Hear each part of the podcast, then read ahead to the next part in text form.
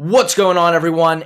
And welcome back to another episode of A Little Agile. A day keeps the bugs away, and your boy BP is just going in to a rant. I'm going to talk about bad coaching. I'm going to talk about the coaches who are starting to swarm the agile world where they get their certification because they've learned a framework for two months and they go into an area and they just spew whatever hell is on the big picture to these people that have been in an industry or in a department for 35 plus years. And then when it doesn't work because their coaching style was shit, they come back to their leader, their manager, and say, you know what? It wasn't working because leadership's not bought in. It gave you a, it gave you a cop out because leadership wasn't bought in. But the fact of the matter is, it was your fault that you couldn't show them anything, that you couldn't coach them, that you couldn't take them one step at a time. You you you regurgitate the Scrum Guide, a 13-page document you read a month ago, and all of a sudden you expect them to do everything you said. You're used to maybe talking to a machine, writing code, and the machine listens to you. And all of a sudden you try that same approach with people and it doesn't work and then you go complain because because leadership is the is the is the base of all agile. That's what we always say. Leadership is the base the problem is we're too quick to blame leadership when in fact it was us as coaches who did a shitty job going into the area. We didn't give a damn about what they wanted. We didn't listen to them and we went in, we spewed the scaled agile framework because we have an SPC and why not? Because we were told we need to go SAFe. You would be more effective going into an area and doing one thing that has, ne- never been written in a framework, setting up a meeting to get release management and the development team talking to each other each week. Just doing that will make you more agile by definition. We forget where we came from as agilists. We forget it. We forget that we are rooted in basic fundamentals that are quick, adaptable, transparent, and gives us the ability to change and improve quickly. That's it. It's the whole damn thing. The, the Agile, when it was written, it's what sixteen lines long. So it's pr- some principles, and then four things to live by, four comparisons. Is that it? We're over here with these abundant frameworks, which the frameworks work when done correctly, but most importantly, when fit to the people within a department you're trying to implement. I bet no one on this listening to this has ever seen an entire end to end transformation where you're doing every single element on the big picture. We all go in and assume that's going to be the case, and it never is.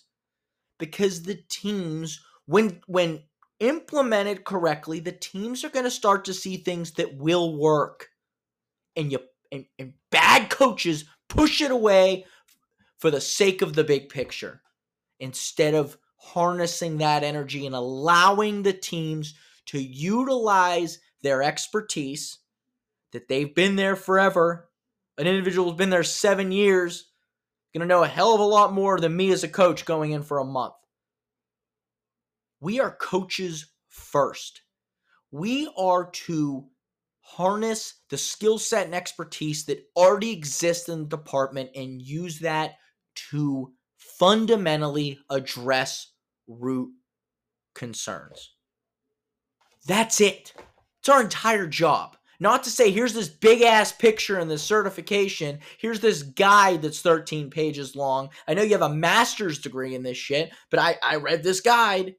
Not I'm not shitting on the frameworks. I'm just saying that you don't approach it by saying, here's a framework, go. And if you don't do it, I'm going to go back to my manager, blame it on leadership. They're going to pull my ass out, say, this company can't be changed. This group can't be changed because of poor leadership. You always hear that. Yes, that's the case sometimes. But it's the case when there is not any adaptability to a slight change. And even then, the people that are reluctant to change, ask them what the problem is and what you would do to address it. You're going to get answers. And allow them to implement it. Say, I'll help you. You're a facilitator as a coach. Help them enable whatever the hell they want to do. Even if it's not great and doesn't fit into a framework, it's going to be a springboard to not only trust, but the further implementation of what you want to do. At the end of the day, Agile's just getting shit to market quicker and getting the right shit to market quicker. This is an explicit episode. I have to remember to, to do that when I'm publishing it to market as explicit. Not a kid show this time because I'm sick of it. I mean, uh, we see it all the time.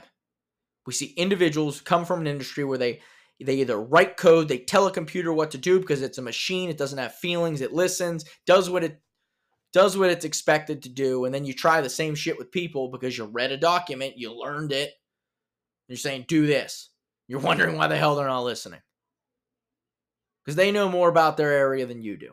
I'm sorry, they do most of the time. There are rare circumstances where uh, an executive has not been in that industry for a significant amount of time where the coach would come in and have experience in it. I just saw in procurement the other day. Compure, uh, procurement implementation, supply chain management of multiple solution trains, all that fun stuff. And that was the proposal. Which is a good proposal because we listened to them. Saying we, I didn't even do it. But it, the individuals, this is getting started, listen to the people doing the work and say, this is all we want. We just want to be able to measure capacity moving forward when we implement multiple things. Start there. It's like, oh, we could do this. We could do all this SAFe stuff that they say. No, just work on the first thing first. We're trying to boil the ocean. Transformations take a long ass time. And more importantly, cultural transformations take a hell of a lot longer than process or operational implementations. And everyone blames the culture. Well, culture is going to come last. It's usually an osmotic process if done correctly, if you're scaling correctly, or or it's just a toxic leader at the top which need to be needs to be fired. But we want to focus on the right things and we want to start small but effective. If I went into a boxing match and said, I'm going to throw the most powerful shots and just throw haymakers all day long, and you're wondering why you're gassed in the second out of 12 rounds and you blame the guy, other guy for running away. No, the other guy just ducked your punches that were wide, slow, and then you're gassed, you're out of it, and you're going to get knocked out because you didn't adjust to the person in front of you. But when you hit a punching bag, that thing is going to get hurt. You're going to land haymakers all damn day because it doesn't hit back. not really going anywhere with this, but just saying we need to be better as coaches. We need to stop leaning on these, just throwing framework at them, throwing this thing that we're certified in at them. It, but start small and work up to that. I'm not saying don't get there, but don't start there. Start with something that's pissing them off.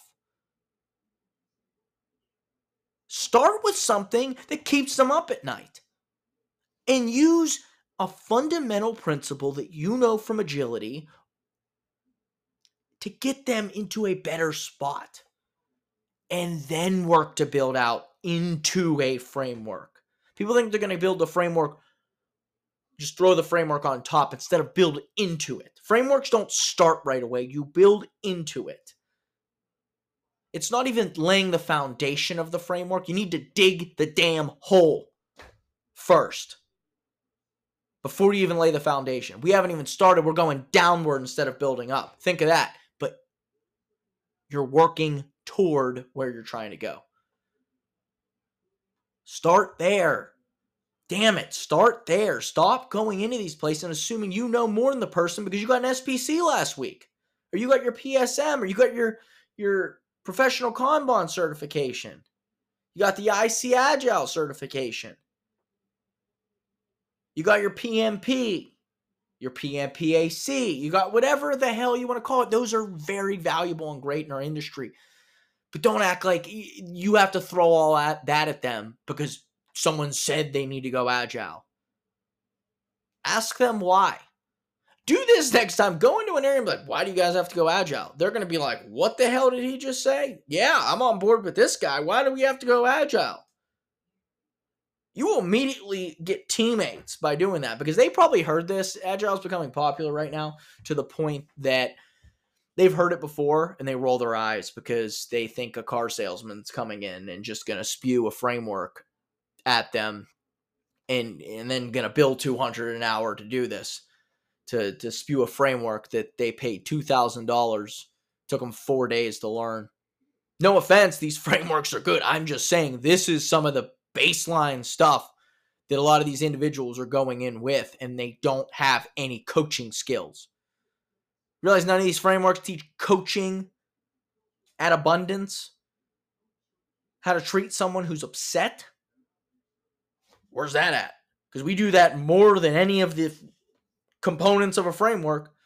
Deal with people that are upset, people that are toxic, people that are negative, people that are overly happy, overly optimistic,